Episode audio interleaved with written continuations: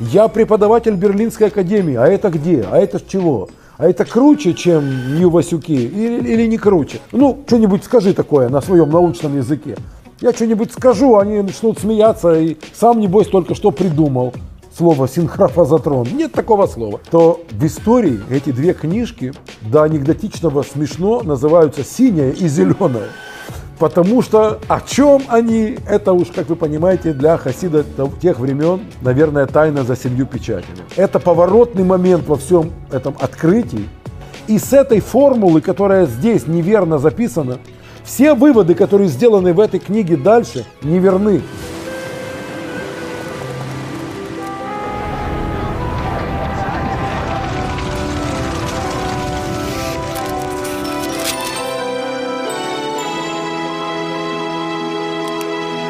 Шалом, дорогие друзья! Сегодня мы традиционно с вами изучим хасидскую притчу. И это одна из моих любимых хасидских историй, хасидских притч, э, хасидских майс, которые я коллекционирую уже больше 30 лет.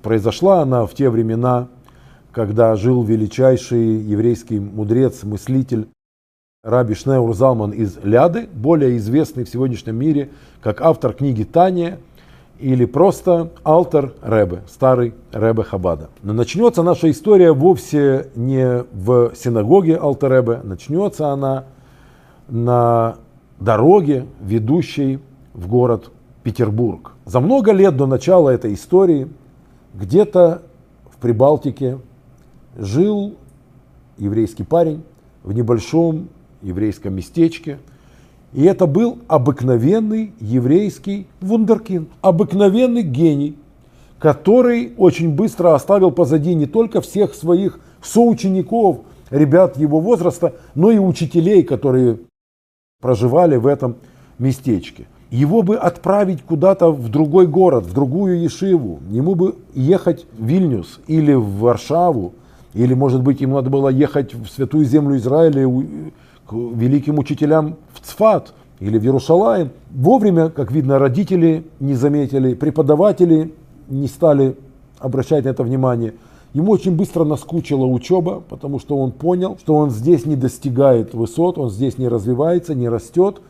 Вопросов масса, на них никто не, ему не отвечает. И он убежал из дома. Чего он хотел, мы уже, конечно, не узнаем. Но дорога его, а было ему тогда 15 лет, дорога повела его далеко на запад, и оказался он в Германии, и пришел он в город Берлин и захотел учиться в университете. А в университете, чтобы учиться, на тот момент одним из главных условий нужно быть христианином. И не думая долго, не размышляя, этот парень принимает христианство и благодаря чему его принимают в Берлинский университет. Он учился в университете, он с отличием его закончил, потом преподавал и стал великим ученым, великим физиком и математиком. В те времена, о которых мы говорим, а это что-то около 300 лет тому назад, эти две науки шли настолько рука об руку, настолько ноздря в ноздрю, что нередко люди, изучающие математику, автоматически были еще и физиками, а физики были еще и математиками.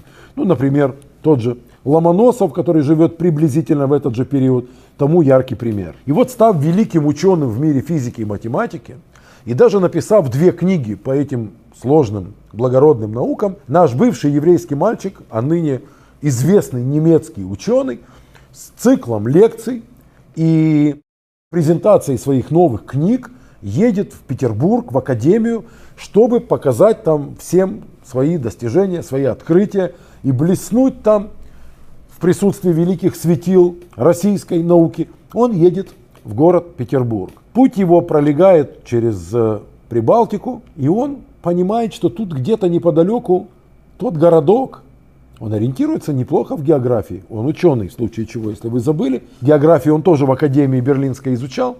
Он понимает, тут рядом моя деревенька, мой штетл, мое местечко. А он уже много лет, 20 или 30 лет, он, он немец, немецкий ученый, крещеный, протестант, что все эти годы он мечтал приехать в свое родное местечко и всем показать, чего он достиг.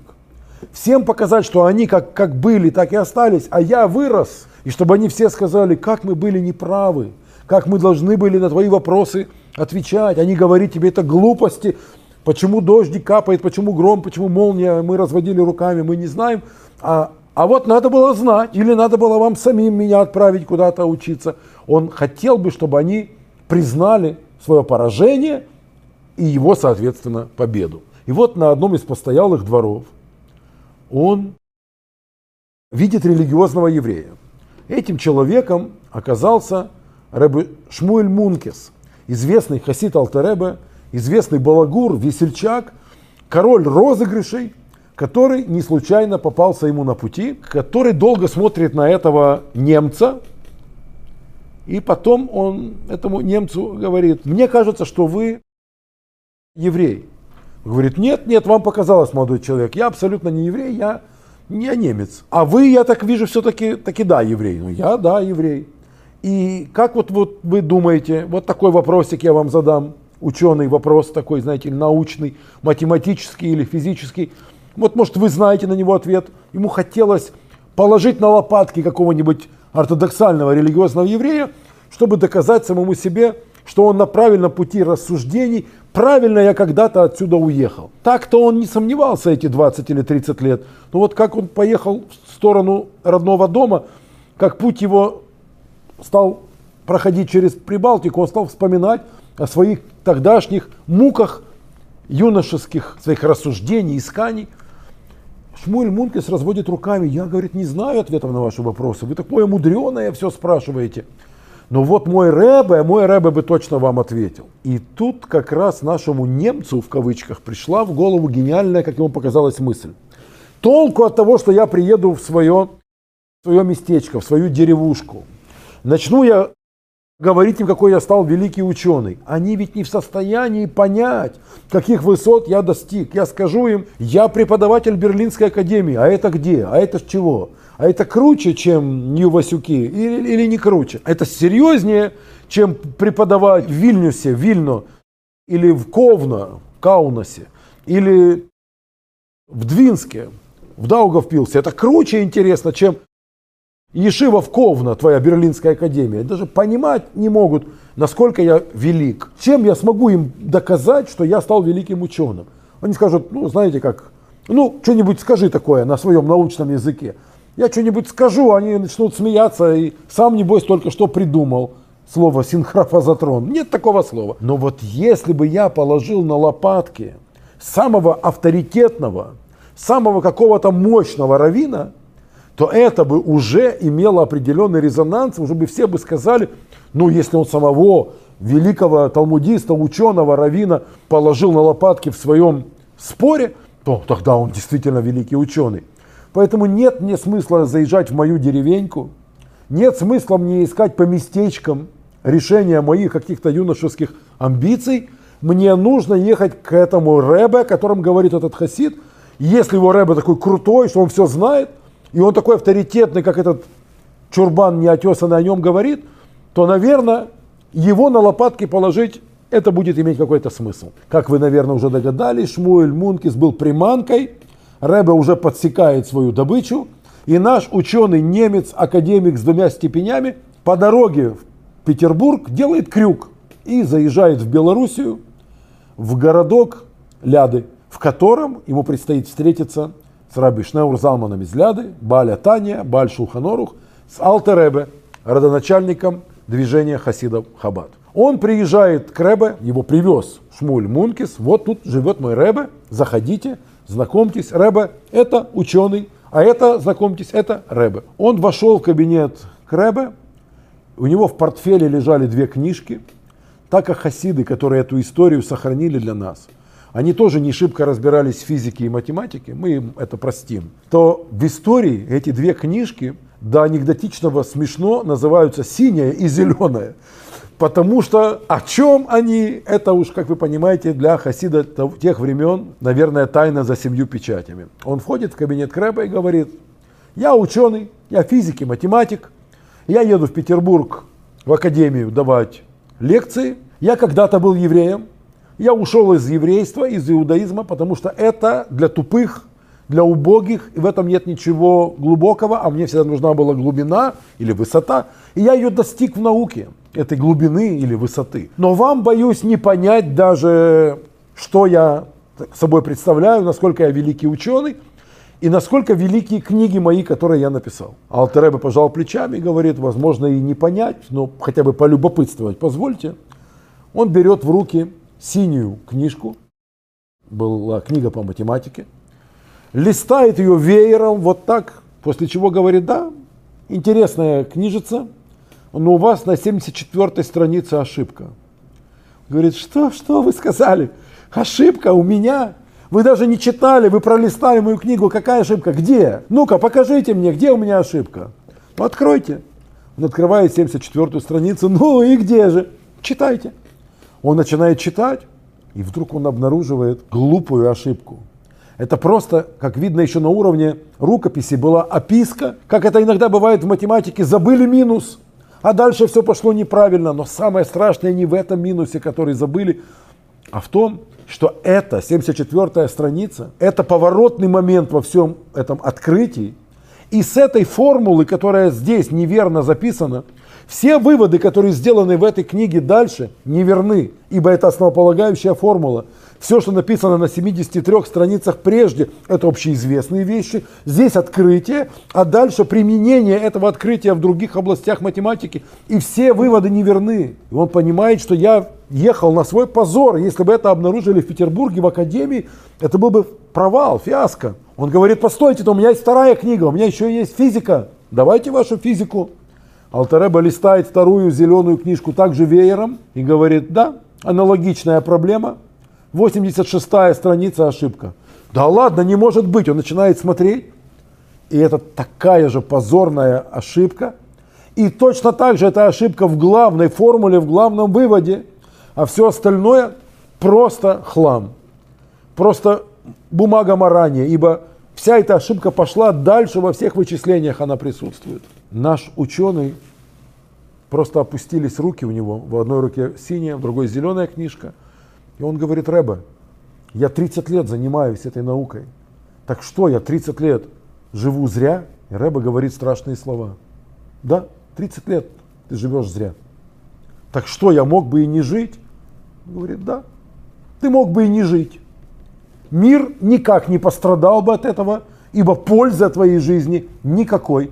Аудиенция завершена, позовите следующего. Он вышел из кабинета Рэбе опустошенный, это человек, который прожил 30 лет впустую и понял это, и увидел это своими глазами. И вот в руках доказательства пустоты и бессмысленности его бытия. И выйдя из кабинета Рэба, проходя мимо печки, он швырнул две эти книги в печку.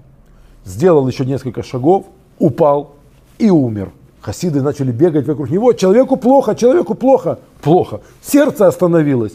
Давайте на него брызгать водой, бить по щекам. Что с ним делать? И тут из кабинета вышел Алтеребе, подошел уже практически бездыханному телу, склонился над ним и громко спросил его, практически мертвого человека, ты будешь выполнять заповеди Торы? Или для тебя до сих пор не дошло? Вдруг наш покойник открыл глаза и сказал, Ребе, я буду выполнять заповеди. Можно я буду вашим учеником? Рэбе сказал ему, иди снимай комнату, я завтра в 8 утра жду тебя на урок. Приходи ко мне на урок. И он стал ходить к Рэбе каждое утро. И каждое утро час Рэбе лично с ним занимался при закрытых дверях. Никого не пускали в кабинет во время урока. Ситуация, эта история, эта встреча произошла весной. Он ходил к Рэбе до Песаха, потом отмечал Песах вместе с Рэбо его хасидами. Потом весь Сферат Омр, все 49 дней, которые мы отсчитываем от Песаха до Шавуота, он тоже учился с Рэбе, отпраздновал праздник Шавуот, и после праздника Шавуот, по прошествии нескольких дней после дня дарования Торы, он однажды не проснулся. Это была настоящая в этот раз смерть, не понарошку. Его похоронили в городе Ляды на еврейском кладбище. И только после этого хасиды нашли в себе смелость однажды на Фрабренгене во время хасидского застолья. Они спросили у Рэба, мы же понимаем, что это был какой-то необычный человек. Мы же понимаем, что этот гость был какой-то не случайный. Потому что ни с кем из нас, вы, Рэбе, не занимаетесь индивидуально при закрытых дверях и так долго. Мы же понимаем, что лишь бы кого на наших глазах вы не оживляли, и этот человек должен был почему-то остаться в нашем городе и так и не доехать в Петербург, в академию со своими лекциями. Этот практически немчик, который приехал сюда в немецком костюмчике, за это время отросла бородка, он стал носить кипу, участвовать в молитве, стал вспоминать еврейский язык. Это же явно какая-то была ну, заблудшая душа, это какой-то был не случайный человек. Рэба, можно нам уже знать тайну, кто это был, что это был за человек? И Алтереба им сказал, вы все читали Вавилонский Талмуд. Вы все хорошо знаете такое имя, как Раби Йоси бен Дурдай. Кто такой был Раби Йоси бен Дурдай? Все немножко знают, что в Талмуде приводится такая история. Так как мы с вами не знаем, я вам расскажу чуть-чуть истории внутри истории.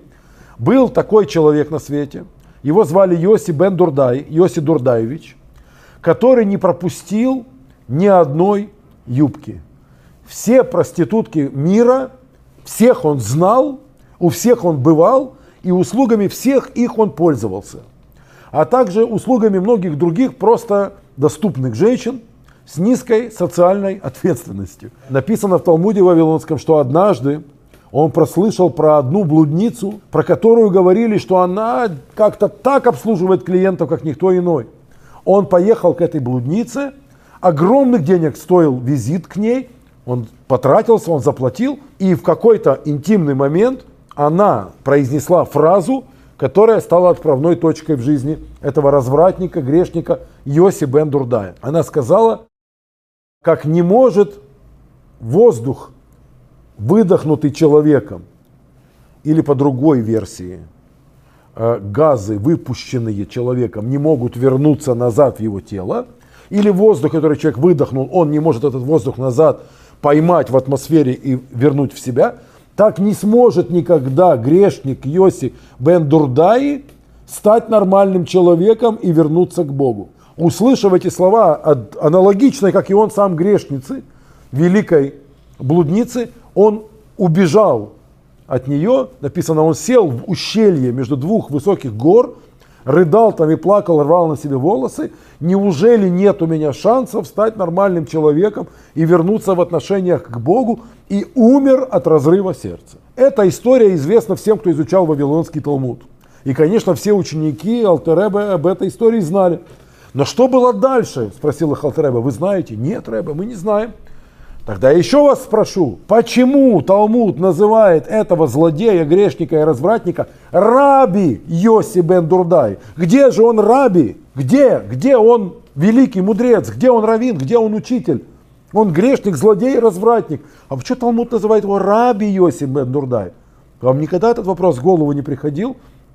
Они говорят, честно говоря, никогда. Вот прямо сейчас пришел этот вопрос в наши головы. Почему он раби?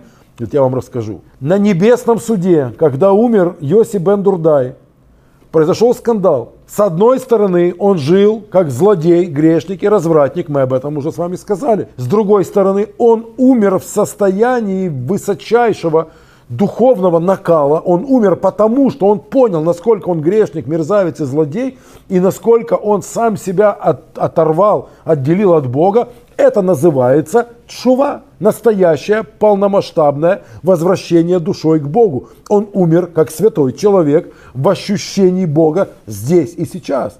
Если бы не, не Бог, он бы не умер. Он понял, что есть Бог, и он здесь, сейчас, а я злодей, перед его лицом так живу. Он не, мог, не смог так больше жить. И умер. На небесах сказали, жил как злодей, умер как праведник – Умер как праведник, в рай его. В раю сказали, ноги этого проходимца здесь не будет, он грязный. В ад его. В аду сказали, нет, нет, он святой, он умер от шувы, он умер от осознания Бога. Мы не берем таких в ад, нам сюда таких нельзя хороших. Что сказал Небесный суд? Что сказал всесильный судья? Пусть снова родится на земле человек, то есть реинкарнация, Гильгуль Нашама, снова родится такой Йоси Бен Дурдай, И снова пускай грешит. Мне важно, чтобы он опять имел возможность сделать грехи.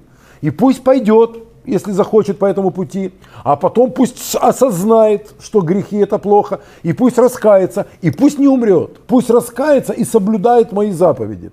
И снова душа Йоси бен Дурдая пришла в этот мир, и он снова родился, и снова грешил, и снова, когда он наконец-то понял, насколько он злодей, и какой же я мерзавец, понял он, он опять умер от разрыва сердца. И снова небесный суд его вернул на землю, и снова он умер.